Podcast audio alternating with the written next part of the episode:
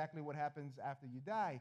And so if you're interested in that sermon, go on ahead to our uh, web page or our Facebook page and you can listen to those messages. But I, I believe that there'll be a blessing for you because we talked about is what you know about eternity determines how you live today, right? And so go on ahead and check that out. Today I'm doing a standalone message here. And what I want to talk about as we're as I was reminded as we have people getting ready to be baptized, maybe you've been baptized before, maybe you you're here because you've accepted Christ in your heart as your Lord and personal Savior. But when you did that, the Bible says that the old you is gone, that there is a new person. You are now a new person, that you are now a new creation. And the word that comes to mind when I think of something that is old being remade new, I, the word that comes to mind is, is, is rewrite, right? It's rewrite. Because depending on how old you are, your life, if you think about it in, a, in like a, a Seinfeld episode, for any of you guys who watch Seinfeld, your life is kind of like a book. You know, we hear, we hear this a lot, especially in Spanish culture, you know, that your life is like a book, you know? And some, the reality is that some of those chapters in our life story book are, are pretty rough. Some of them are, are pretty sad. Some of those chapters in our life story, man, we were in really bad places. You might be writing that chapter right now. You feel lost. You feel hopeless. Maybe you've titled that chapter, My, my, my, my, my Life in Addiction. Or you've titled it, My Life in Divorce. Whatever the case may be. But what happens, the Bible says that when you give your life to Christ, it's almost as if your story, your life, gets to, to be rewritten. And I don't know about you, but I love the idea of my life being rewritten. Some of you are saying, look, I, you know what? Yes, throw, throw the other one out and let's start from scratch. The beautiful thing is, you can do that with Jesus Christ. You can do that with Jesus Christ. You don't get another life. It's like you die here, you don't say, okay, God, I didn't do good, so let me be reborn again and let me start it all over. No, the life that you are presently living in, the, mo- the life that you have right now, the life that you said, man, it's been horrible. Man, if people only knew what I did, if people only knew how I think, if you, you just understand that that same life, God can rewrite it. That's an offer. That's, that's an offer that you can't really get anywhere else. Because if you do something bad to someone, they may never forgive you. The reality is, a lot of us have turned our back towards God, but the moment you go back to Him and you say, Lord, give me a new heart, if you do it sincerely, you'll be more than happy. So I want to talk to you today in that area of, of rewrites, of your life being rewritten. I want to talk to you about a character in today in the Word of God. It was a person who had an encounter with Jesus Christ. And I believe this conversation, if you look at it and you read it, you can easily bypass it. But I want to spend some time with you so you can see the importance of this conversation that is being had. This person in this story that has an encounter with Jesus, he's about to, his life is about to be rewritten. But when he goes and has this conversation with Jesus, he, he, it, it wasn't necessarily something small that was about to be rewritten, but it was going to be his whole life, even though he didn't know that he needed that. And his name is, many of you guys may be familiar with it, is Nicodemus. A conversation that Jesus has with Nicodemus. And if you would allow me to, I want to take you to that story, can I? Let's take a look at John chapter 3. If you have your Bibles with you, open them up to John chapter 3. If you don't, we'll have the passages on the screen. If you're watching us on Facebook, we'll have the passages on the bottom there. But I want to spend some time, all of our time actually, here in this passage. So let me start off by reading John chapter 3, verse 1. It says this Now there was a Pharisee, a man named Nicodemus. Everyone say Nicodemus who was a member of the Jewish ruling council, he came to Jesus at night. Everyone say night. All right. I'm going to stop right there. Let me give you a little bit of information on Nicodemus. Nicodemus has a unique social status. Number one, he's a Pharisee. Okay? Pharisees were in, uh, they were, they were a, an, an ancient Jewish sect that believed that they were closer to God and they were better than anyone else because of their strict observance of the law and all the restrictions. You know, they kind of walked around like, you know, chest puffed up, like I know more than you. As a Pharisee, he was so religious, listen to this, that he probably had memorized the entire Torah. Those of you saying, What's the Torah? The Torah is the first five books of the Bible. Okay? And I, to get a little bit more details in that, that consists of 187 chapters, 5,853 verses. When I say that he probably had this memorized, I mean he probably had this memorized. Lots of the Pharisees did. That's what they did. Day in and day out was study it and read it and read it and read it. The second thing is he was a member of the Jewish ruling council. It was called the, the Sanhedrin. That was the highest court of justice and the supreme council of, the, of ancient Jerusalem. So this guy is in a high place. He's a Pharisee, and he's also a part of this, excuse me, Jewish council. So we can only imagine the reason why it is that he went to meet with Jesus. The reality is, the Pharisees throughout the Gospels, you see, they're listening to Jesus' teachings time in and time out.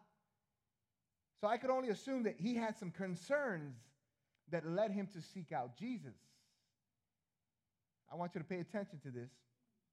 I just gave you all the accolades of Nicodemus. In your mind, he's got it all together. But what I want to say is that even people like Nicodemus have the need for a rewrite in their lives, and they are not able to do it themselves. You see, ordinary people like us, sometimes we presume that leaders and accomplished people have less, less doubts in life, right? Sometimes you may look at me, he doesn't have no doubts. No, that's fur- that couldn't be further from the truth. In reality, we all have our doubts. We all sit and think sometimes a little bit too much. And for Nicodemus, it was obvious that his brand of religion, his brand of religion, which you could say it was Phariseeism, could not solve the deep issues of his soul. So why? So what happens? The Bible says he comes to Jesus. When? At night. when you don't want anyone to see you, sometimes you, you do things at night. Especially at that time. At night it was dark. We didn't have, they didn't have street lights and, and, and restaurants open till 10 o'clock at night. When at night meant it was at night. So he meets him. And the reality is that it's sometimes difficult for people in high positions to ask for help. So Nicodemus, he came to Jesus at night so that he could avoid being seen. And in this story here, in this conversation that we're beginning to dissect, Jesus gives Nicodemus three incredible truths that led to his, his rewrite. Three incredible truths that led to his rewrite. And the beautiful thing is that if you pay attention today, this could also lead to your rewrite today.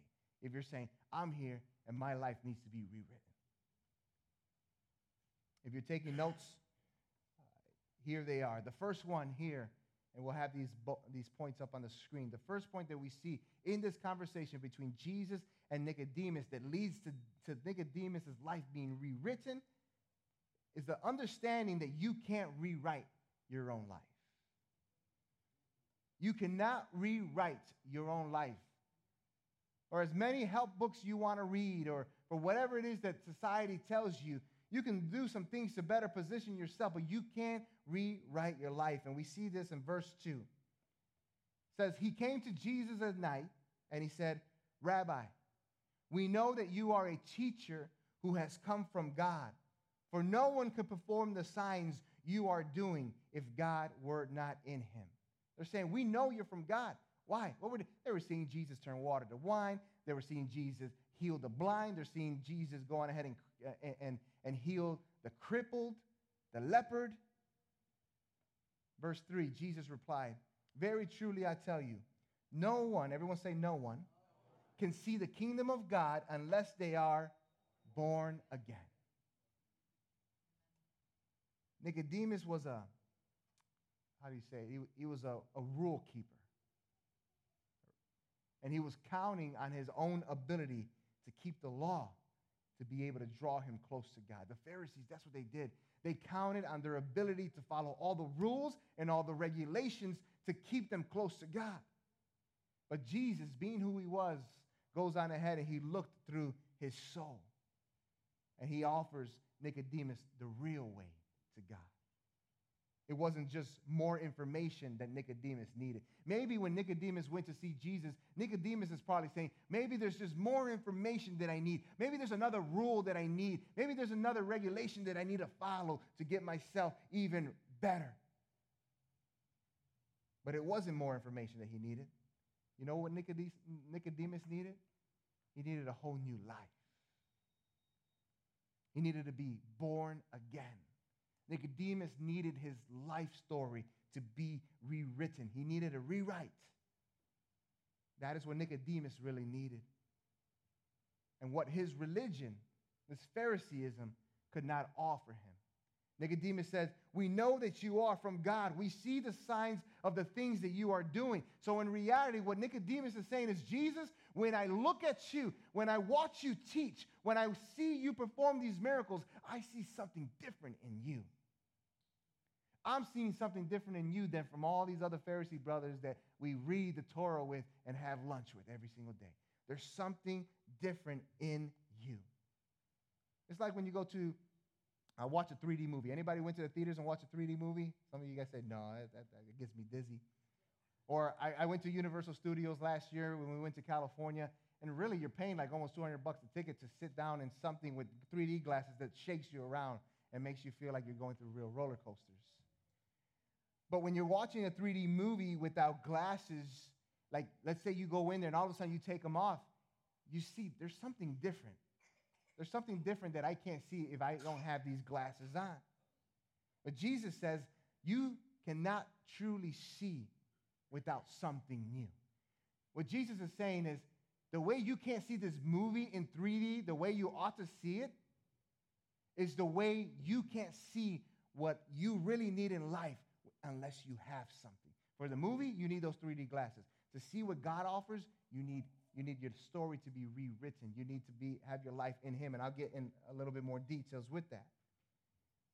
He's saying you need to rewrite in your story, Nicodemus, and I'm going to tell you what it is. He tells Nicodemus, you need to be born again. But Nicodemus, being a smart man, he's smart.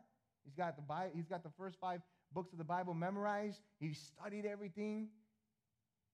Nicodemus has a hard time with this concept of being born again. We talk about that born again. We know, we understand. Nicodemus didn't understand what that meant. Verse 4 How can someone be born again when they are old? Nicodemus said. Surely they cannot enter a second time into their mother's womb to be born. He's struggling with this. What do you mean, be born again? I, can't go back inside my mom. Nicodemus wants to know, in other words, where do babies come from? Spiritual babies, that is. How does this work, Jesus? I don't get it. I can't even begin to imagine what it is that you're saying. Nicodemus cannot process Jesus' words. But just like a 3D movie, if we don't have the 3D glasses, the movie is going to be difficult to watch. As a matter of fact, it's going to be horrible because it's going to look like you got blurred vision the movie's probably not going to make sense at all because while everybody has their 3D glasses and they see fireballs coming at them and they're like, oh, oh, you're just sitting there like, what are they oh-ohing about? Jesus offers an entirely new way to look at salvation. It's not just an improvement, it's not just a tweak that Nicodemus was missing. Nicodemus needed something new. Maybe here you're living your life right now, and you're saying, man, I've been living this life, but I need something new. Something has got to change. I, this life can't keep being what it is. This can't be all that there is to life. I thought if I got a new job, I'd be better. I feel better. I'm not. I thought that if I got into this relationship, I would not feel alone. I still feel alone. I thought that I, if I went on ahead and I, and I worked out and I lost all this weight, that I would feel good about myself, about my body appearance. I look at myself in the mirror, I'm still not happy. Verse 5 Jesus answered, Truly, very truly, I tell you, no one can enter the kingdom of God unless they are born of water and the Spirit. I'm going to break this down a little bit for you. Jesus says you can't rewrite your own life.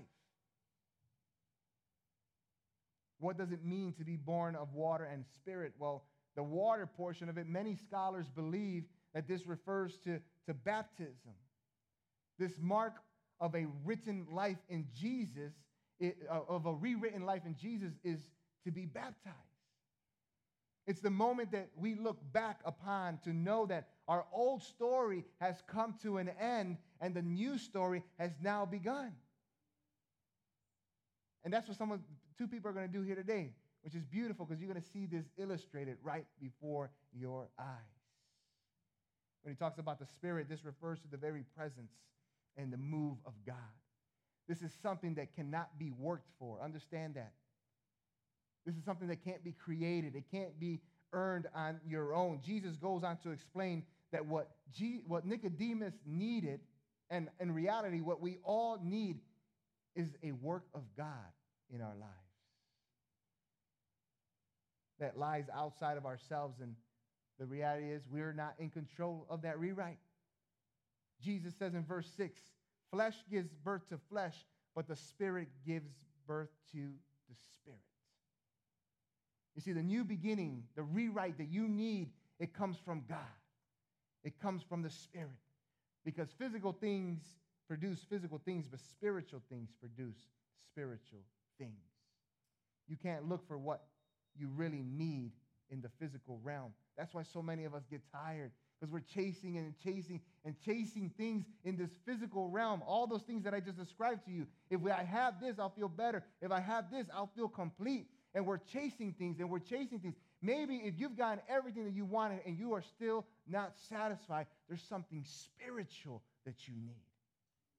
When I talk to people and I counsel people and people talk to me about all these things and how they feel and they're in the, they feel like they're depressed and, and, and they've got the job now, they've got the house now, they've got the family, and they're still feeling like that, the next question for me is, man, how is your walk with Jesus Christ?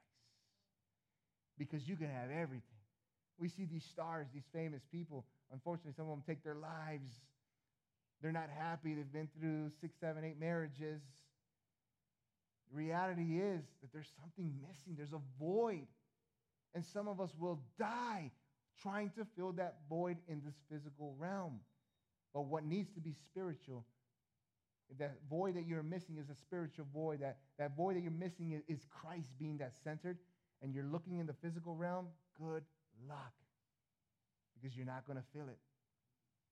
You can't look for what you really need in the physical realm. It is impossible. Your rewrite isn't going to come from some physical things. Like, man, well, maybe if I work harder, maybe if I try harder. It's not anything that you can do on your own. You need something new. The new life that you need will come from a spiritual source. It was always that way in the scriptures. And that's why Jesus goes on ahead and he hones in on Nicodemus sharply. And just to skip a couple verses, in verse 9, he, he says, or, or how can this be? Nicodemus asked after Jesus explains that he has to be born again. And this is what Jesus says to him You are Israel's teacher, said Jesus, and you do not understand these things? What he's telling him, man, for someone that's so puffed up, for someone that knows, uh, you know, the, the, the, the first five books of the Bible memorized, because that's all that they're kind of, you know, was to some degree, besides some of the other things that were putting, getting put together. You should know this, but yet you don't. He's surprised. Verse 7, going back forward, you should not be surprised at my saying you must be born again. Why not? Why does Jesus says you shouldn't be surprised that you should be born again? Because in the Old Testament, the hope that all of them were always looking for, these books that they're reading, they always look forward to, it was tied to the coming days of the Spirit. And yet, that will, that's what Jesus is explaining what's about to happen. Jesus goes on ahead to explain how we are dependent upon God for this new life, how we can't control it or even fully understand it. And the reality is that this is humbling and is also very freeing because Jesus goes on ahead and explains to him in verse 8 the wind blows wherever it pleases. You hear its sound, but you cannot tell where it comes from or where it's going. So it is with everyone born of the Spirit. You see, Jesus here uses this clever wordplay to show the uncontrollable nature of our new life, of our, of our new rewritten life. He tells them, hey, you hear the wind, but you can't see it. That's how it is to be born of the Spirit. You experience it, but you can't control it and you can't even predict it. Sometimes you go on ahead and you make this decision to give your life, that you're done being the driver of your life, and you give it to God. And all of a sudden, you feel this, this refreshment inside of you. You didn't see it come, you just feel it. When the wind blows, you, you can only hear the sound, but you don't know exactly where it is it's coming from. And Nicodemus, with his dead religion of working harder and saving yourself by following all of the rules, could not understand the idea of being born again from God. And so Jesus goes on ahead and he makes the point that you can't rewrite your own life. It has to be through Jesus Christ. Amen? Then he goes further in point number two. And what we see from the story is that no one but Jesus can rewrite your life. See, not only can you not rewrite your own life, but only Jesus can be the author of that rewrite. Verse 13, Jesus says, No one has ever gone into heaven except the one who came from heaven, the Son of Man. Just as Moses lifted up the snake in the wilderness, so the Son of Man must be lifted up, that everyone who believes may have eternal life in him. Jesus is saying, This is the only way. You, are tired of that life? You want it rewritten? Give me the pen. Don't give the pen to anything else, to anyone else, because you're just going to find out that the conclusion of that story is going to be the same. Give me the pen. Jesus emphasized the significance of believing in him as the only way to eternal life. I want you to notice that he doesn't tell Nicodemus, Nicodemus, you want eternal life? You want a relationship with God? You need to do this and do that? He doesn't say that. He didn't say, well, Nicodemus, if you want to be born again, you need to go on ahead and learn this and you need to learn that. No. What he says is, you need to believe in who? Me. Jesus tells Nicodemus, you got to believe in me. You see, Nick believed. Nickname him Nick. But what you believe is just as important as to whether you believe. The power of your life is not in faith itself, but it's in the object of your faith. You can't believe in religion. You can believe in religion, but can I tell you something? Religion can't save you. See, many people, maybe even here today, have been believing in religion all their life. That if I do this, if I do that, if I count this, that maybe I'll be saved. But religion doesn't save you. Coming to church every single Sunday doesn't save you. Reading the Bible every single day doesn't save you. Jesus says, You want to be saved? You must be born again. There's no other way. In John chapter 14, verse 6, it clearly says that He is, and we don't got these passages up, but Jesus says, I am the way to the Father. It's through me that you get to my Father. Jesus repeats himself in John chapter 3, in verses 3, verses 5, and 7. He says, There is no other way. He says it over and over and over again. Why? Because Jesus was the one who was seated at his father's, at the right hand side of his father, who goes on ahead and realized that the state of the world was in bad shape. He realized that everyone was lost, that everyone was going to be condemned to hell. So he takes off his, his, his royal gown and he goes on ahead and puts this, this gown of flesh, comes and lives the life with his creation, and ends up crucifying on that cross. And the blood that he shed was now what was going to pay the ransom for our sin. That he was now the bridge between sinful man and holy God. That's why Jesus says, There's nothing you can do to get to a holy God but through me, because I've paid the way. Jesus cuts right to Nicodemus' heart and he lets him know that all the religions in the world won't get him anywhere. He's telling Nicodemus, you got a soul problem. He needs to be born again, and the only way is through Jesus. He says it just as Moses was lifted or lifted up the snake in the wilderness. You can find that story if you're taking notes in Numbers chapter 21. In that story, the people who saw the snake, they were saved from death. And Jesus is saying that's going to be the same way. At that moment, we know that it happened already, but at that moment, he was telling Nicodemus, it's going to be the same way when you see me raised up on a cross, dying for your sins. All who believe in me will be saved. This was a foreshadow picture he's giving Nicodemus of God providing the only source of salvation that whoever would believe in Jesus Christ would have their story rewritten. And then Jesus gets even more pointed, and this leads us to our third and final point, and that is that without Jesus, you're worse off than you think. Without Jesus, you are worse off than you think. You may think your life is a little bit hard now and you have Jesus as your Lord and Savior. Man, without him, it'd be a lot worse. John 3:16. This is where we get by a lot of you guys have John 3:16 memorized. You just don't know exactly where it fits in in the Bible. It's in the same story. He says, "For God so loved the world that he gave his one and only son, that whoever believes in him shall not perish but have eternal life." You want eternal life? You believe in him. It's that simple. For God did not send his son into the world to condemn the world. That's showing us that God loves us so much. He doesn't want to condemn us to hell. So he sends his son not to condemn the world, but to save it. Through who? Through him. And whoever believes in him is not condemned, but whoever does not believe stands condemned already. Everybody say already. Because they have not believed in the name of God's one and only Son. You see, in verse 18, we're seeing this, and this is, this is very critical, church. And that is without faith in Jesus. Without faith in Jesus, church, we are already condemned. That means you could have been writing your own story the best way, following all the rules, being the nicest person on the block, being the nicest person who volunteered for everything, but if you don't have Jesus, the Bible says you are condemned.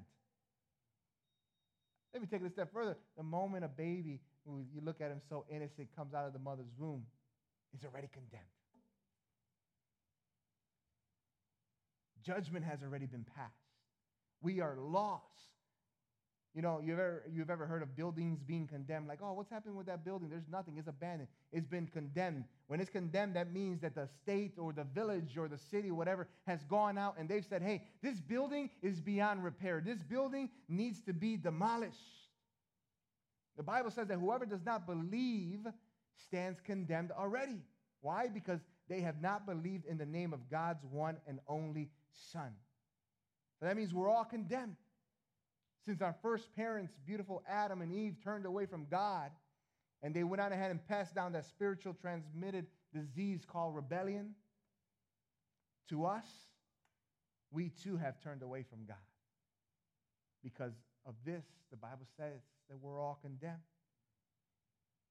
Think about that for a second. That's the bad news. That's the bad news that illuminates our need for the good news. That's the reason why we call the gospel the good news. That's why we call what Jesus did on the cross for us, we call it the good news. Why? Because our life was stamped with bad news from the moment we've been conceived because of the original sin from Adam and Eve that was passed down. However, the good news is that there's a way out. The good news is we don't have to stay being condemned. The good news is we have a way into having eternal life. The most classic gospel teaching in the entire Bible we find in this story. For God so loved the world that he gave his only, his one and only Son, that everyone who believes in him shall not perish, but have everlasting life. Many of us, we don't get second chances in life, but God gives you that. You want to know what? God gives you more than second chances. Some of you may say, if you actually count how many times you've had to repent and run back to God, you say, man, God, am I, can I still do this? Can I still run back to you? We learned this last series. What happens after you die? You have that chance as long as there's breath in your lungs. Just don't gamble with it because you don't know when you're going to take your last breath. I want you to listen to this from uh, this Bible scholar. His name is uh, uh, D.A. Carson. He says, If our greatest need had been information, God would have sent us an educator. He says, then he says, if our greatest need had been technology, then God would have sent us a scientist. He says, if our greatest need had been money, then God would have sent us an economist. But because our greatest need was forgiveness, God sent us a Savior. You see, you don't need any special equipment. You don't need any 3D glasses to understand this sentence. But if you tru- truly believe this message, you do need to respond and your life will be rewritten. You see, the good news is good news. But the good news, meaning the gospel, you know that it demands a response? It's not about, oh, I just saw this good news. That's good. It makes me feel good. No, it demands you do something. When you hear the good news, it demands that you take action steps. So, my question to you is do you believe? Do you believe this word? Do you believe this message? Do you believe this good news? Do you believe that we, ought, we have to be born again? And it happens when we place our faith in Jesus Christ and we actually take steps to show that. Have you been born again? And with this, we're going to be closing. But this gospel, and I just gave you the short version of it, I want you to see what the normal response in the Bible, what that normal response to people in the Bible when they would hear this message and they actually truly believed that you were condemned, but Jesus provides a way to no longer be condemned. Listen to this. I, am just going to run through these passages really quick and we're going to end this. In Acts chapter 2, verses 37 and 41, I don't know if they've got these up there, but if you're taking notes, you can write it down. They do. It says, When the people heard this, what did they hear? The message. When they heard the gospel, when they heard what it is that they needed, when they heard this, they were cut to the heart. And they said to Peter and the other apostles, Brothers, what shall we do? Peter replied, Repent and what? And be baptized. Every one of you. Who? Every one of you. Did they say only if you don't got if you got bad knees? No. No, every one of you. In the name of Jesus Christ for the forgiveness of your sins, and you will receive the gift of the Holy Spirit. The promise is for you and your children and for all who are far off. Man, that means it just doesn't stop with you. It goes on to your children and your children's children. Those who accept his message were baptized, and about 3,000 were added to their number that day. See, people listened to the good news and they said, What do I got to do? Because I don't want to be condemned any longer. I want a new life. I want my story to be rewritten. I want to be born again. I want to have a relationship with Jesus Christ that goes beyond this side of, it, uh, of, of eternity. Listen to what they did in Acts chapter 8, verse 12. These are all different people. It says, But when they believed Philip as he proclaimed the good news, we know the good news is, of the kingdom of God and the name of Jesus Christ, what happened? They were baptized. Acts chapter 8, verses 36 and 38. As they traveled along the road, they came to some water, and the eunuch said, Look, here's water. What can stand in the way of my being baptized? And he gave orders to stop the chariot. Then both Philip and the eunuch went down into the water, and Philip baptized him. That story is a beautiful story. That story is this brother is hearing uh, Philip go on ahead, and you know they're kind of they kind of hear each other. Just, just just to paraphrase it, and they start talking about Jesus. This, Jesus has already ascended into the heavens. They start talking about Jesus, and Philip is going on ahead, and he's he's preaching the good news. He's just sharing the good news. Listen, and they didn't have the whole Bible. Philip didn't have the whole Bible, the whole New Testament to convince someone. He just says, listen, we stand condemned, but Jesus Christ died and he rose again. Our sins have been forgiven. Now he resides with our Father. If you believe this message, if you confess it with your lips, with your tongue, you will be saved. What do I got to do? Believe and be baptized. And this brother believed this message so much that they see some water somewhere. He's like, let's run over there and get water. Can, can, we, can we use that, even though it's a little puddle? Can we use that? See, a lot of us, what happens is we get, we get accepting Jesus Christ in our life as our Lord and Savior completely, we, we, we think of it completely separate from us being baptized. Why? Why? I've never taught that. I talked to some people who believe, I'm going to be honest, some people who believe with Jesus in Jesus Christ, who have accepted him as their Lord and Savior, and it's been a year, two years, three years, four years later, and you still haven't be baptized, been baptized. Can I ask you a question? Why? When I've asked that question, I've mentored people myself, and you're going to see some mentors up here. The answer has been, I don't know if I'm ready to be baptized. I got, Pastor, I got to make sure I got all my stuff together. I got what you're saying is I got to make sure that I'm done sinning. Can I say something? That ain't never going to happen. Okay? My rebuttal to that is you know what the toughest decision in your life was? Not whether you're going to be baptized or not. The toughest decision that you made in your life was to give your life to Jesus Christ. At that moment, right there, that was the toughest decision because that should have been between you and God.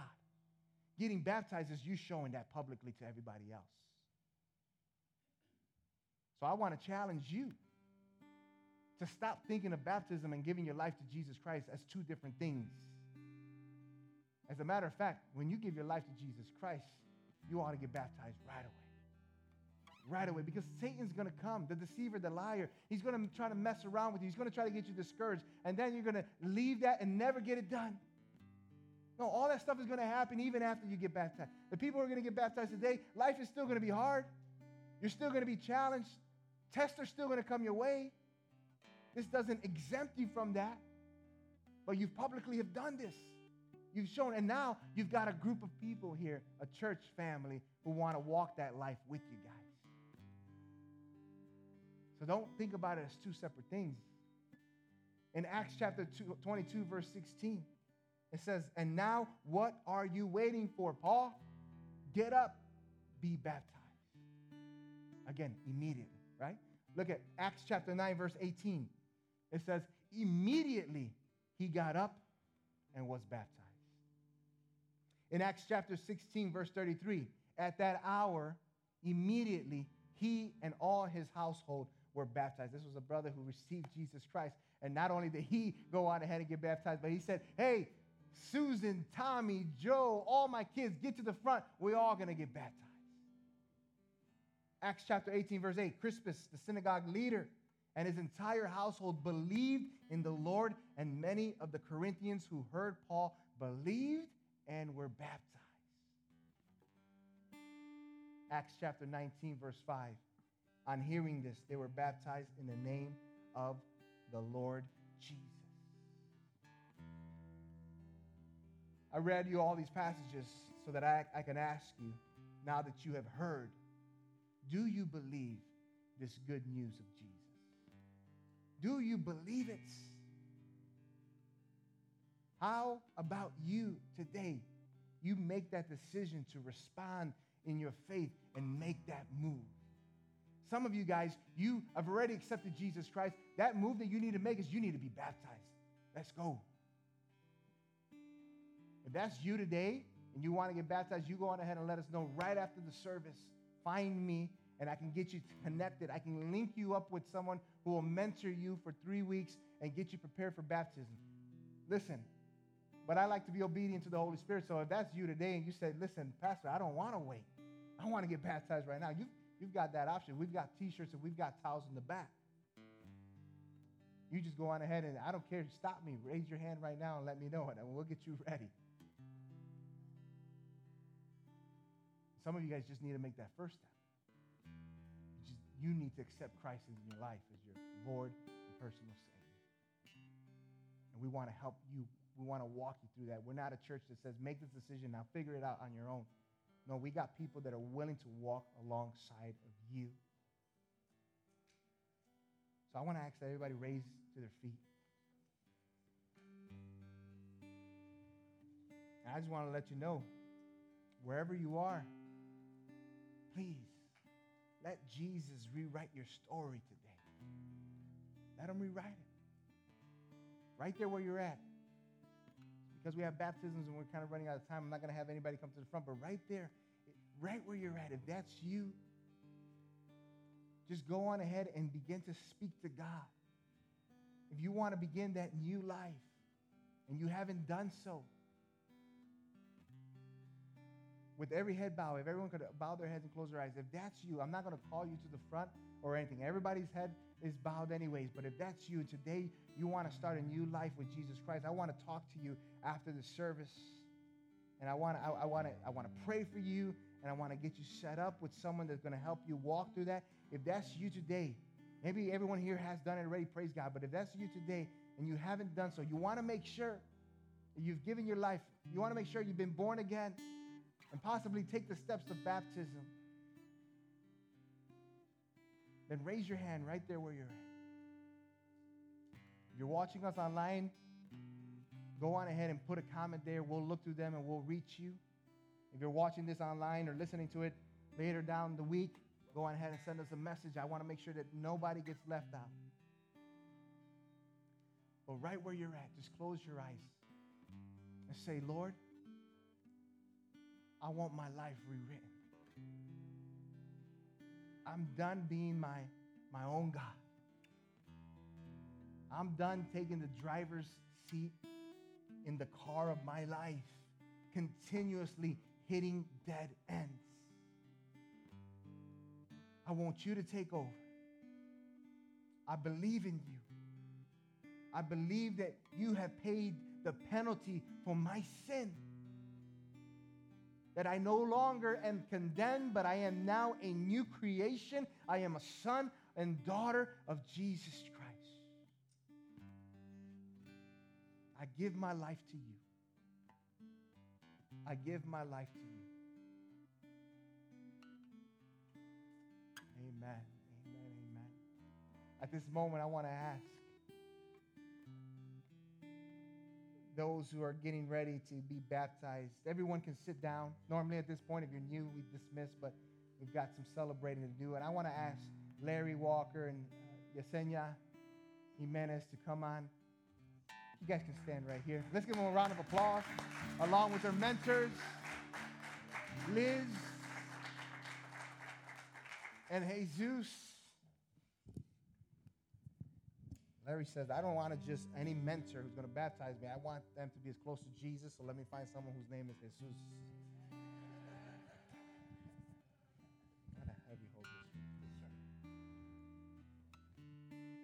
You've heard me talk about it already. There's no more sense in, in, in adding anything else, but these are two people who have come to know Christ, uh, who have accepted him as Lord and Savior, and they've made the decision to get baptized, to go on ahead and publicly they want to let everyone know who's watching here on Facebook Live or who's sitting here today that today uh, they, they, are just going to show you what they've already done in their heart. And there's, the old them is dying and the new them is coming up. It's like when Jesus Christ was, he was crucified, they put him into the tomb, but on the third day, he rose.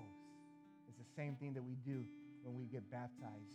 And so what we do here in New Life is when someone wants to get baptized, we link them with a with a mentor. We've got all we've got mentors all over the place.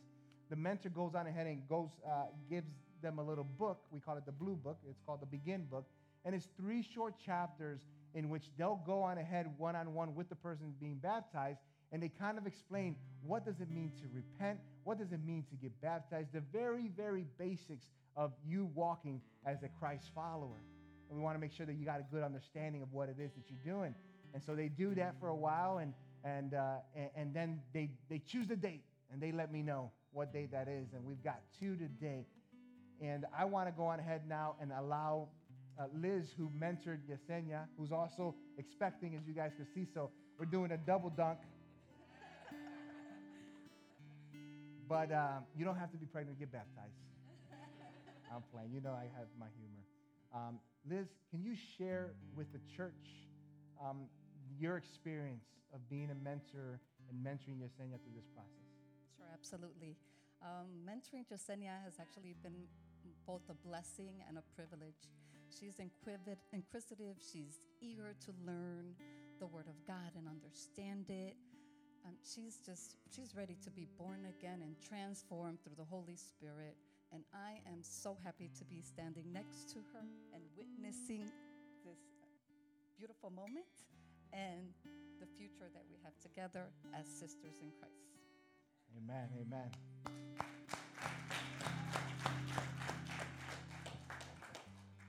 Before Yesenia speaks, a you know, if some one of you guys say, "Hey, I would like to learn more about being a mentor and helping walk somebody through this," you can let us know as well. We're always willing to allow you to be a part of this beautiful experience. As she said, it's, a it's been a blessing. Yesenia, you can describe to us a little bit to the church how it was like being mentored by, by Liz, but also, but also why did you decide to be baptized here today?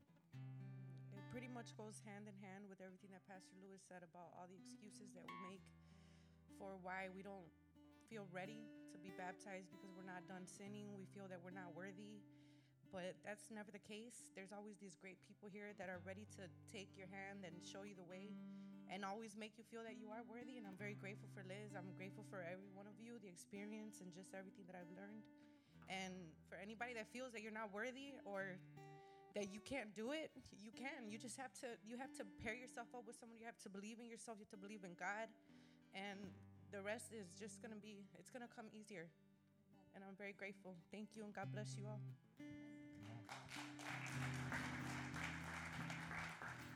Praise God, praise God. Uh, Jesus, go on ahead and let, him, let us know how it was uh, to go on ahead and, and uh, mentor Larry. Um, and a little a, bit of the story, too. Uh, it's been a blessing. I mean, I met Larry through my job. He's a, he works for the Aerotek, one of the temp services. And uh, I overheard one day I was having a conversation about um, Elevation Church coming to concert. Me and my wife already were going, and I overheard like, oh, they said Larry's gonna go to the church. I was like, Larry, really? so I, I pulled up to him. He was on the forklift, and I was like, hey, so I heard you're going to this concert, and he just gave me that look like, like, what's this guy talking about concert? Like he, like he was kind of ashamed, like he didn't want to explore Jesus. Like he just looked at me. I was like, yeah, me and my wife are going too, and I mean, his face just changed, and since that day, I mean uh, we connected really good, and uh, he asked me to mentor him. He wanted to change his life and be baptized. And uh, since day one, we connected right away. You know, I mean, he's always he's like my go-to forklift driver at work. So, you know, so uh, I mean, it's been a blessing uh, just seeing his dedication and, and, and his heart wanting to follow God and, and be a different man. It's been a blessing since day one. Amen.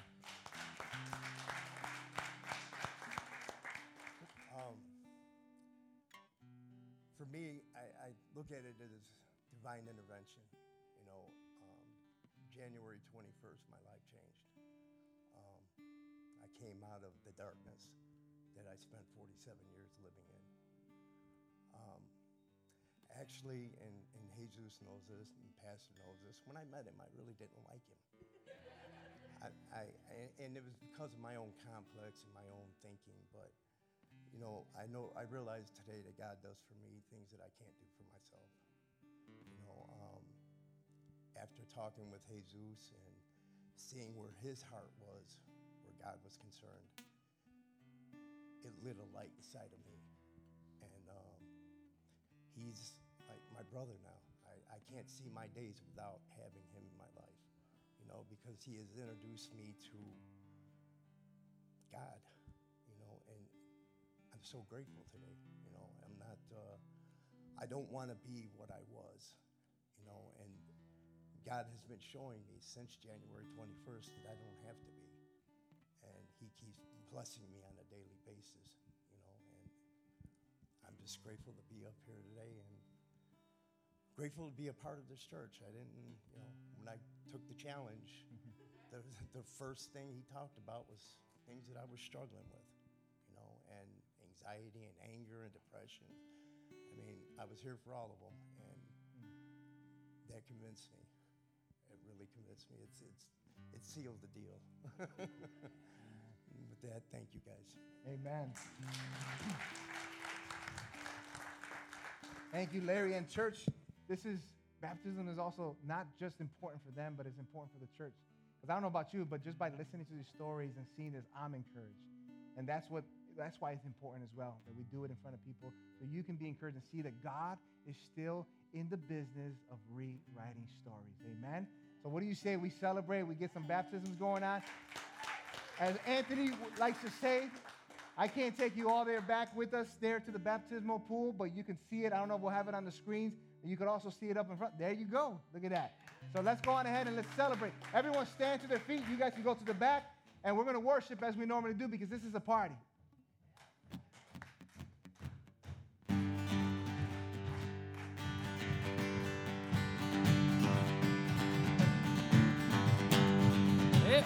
Sing this.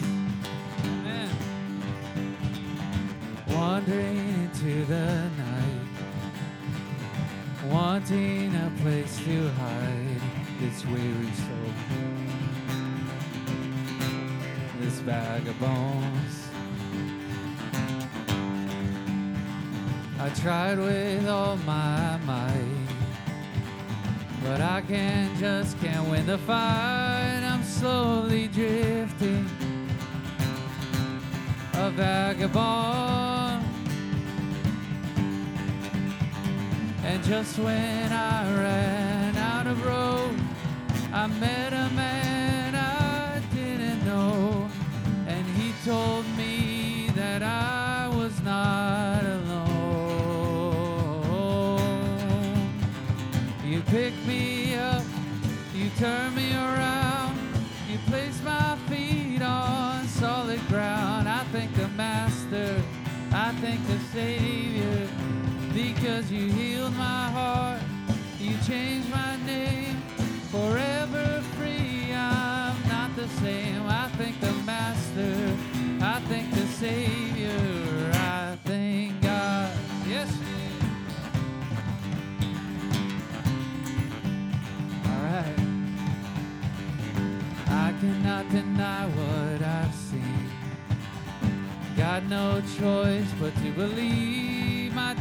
doubts are burning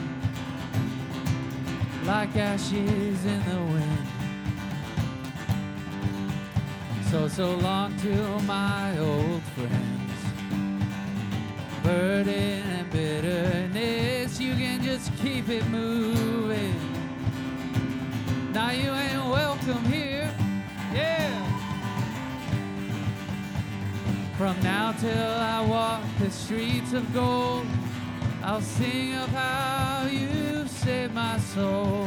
This wayward son has found his way back home.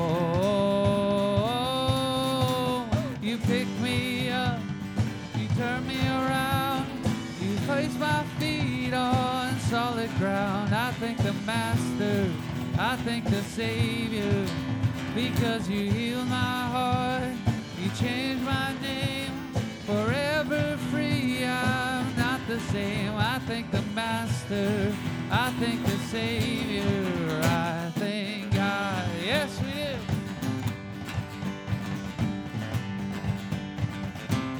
All right. Has hell lost another one? I am free. I am free. I am free. Has hell lost another one?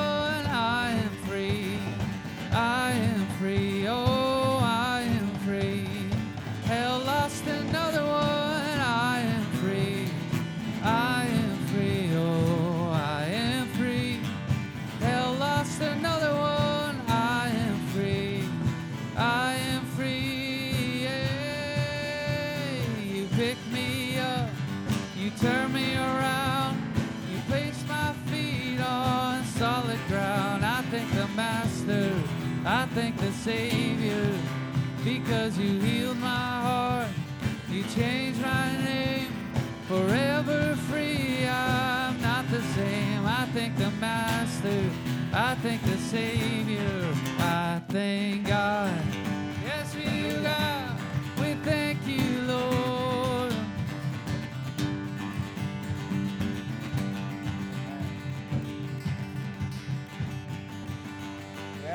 Lord some praise. Father God, we thank you for this beautiful Sunday morning. We thank you for allowing us to be gathered within these walls here, Lord. Father God, to worship together, to receive of your word together, Lord, and to celebrate the lives of the two who have been baptized today, Lord. I pray, Lord, that we would be a church that would surround them, Lord, and help them walk in your paths. Father God, Lord, I pray right now, Lord, as we get ready to dismiss, Lord, that you would remind us, Father, of your word today, of the necessity to, to know that we will not live forever on this side of eternity, that one day our eyes will close in this flesh, in this body for all time. And Lord, at that moment, it's going to matter what it is that we did here.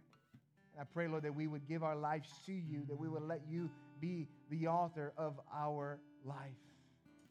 Lord, as we get dismissed, no matter what it is that we have planned today, Lord, get togethers, work, whatever the case is, Lord, that you would remind us who it is that we are, that we are your sons and we are your daughters, that you have called us to be the light of the world. You have called us to be the salt of this earth. You've called us not to blend in, but you've called us to stand out, God. And so, Lord, I pray, Lord, that we would take today's word to our heart, not just to be hearers of your word, but to be doers of your word. And, church, now I leave you with this blessing. May the Lord bless you. May the Lord keep you. May the Lord shine his face upon you all. May the Lord be gracious unto you. And may the Lord give you his peace, which supersedes all understanding. In Jesus' mighty name, the church of God says, Amen. Amen. Amen, church. God bless you. You're dismissed. We'll see you next week.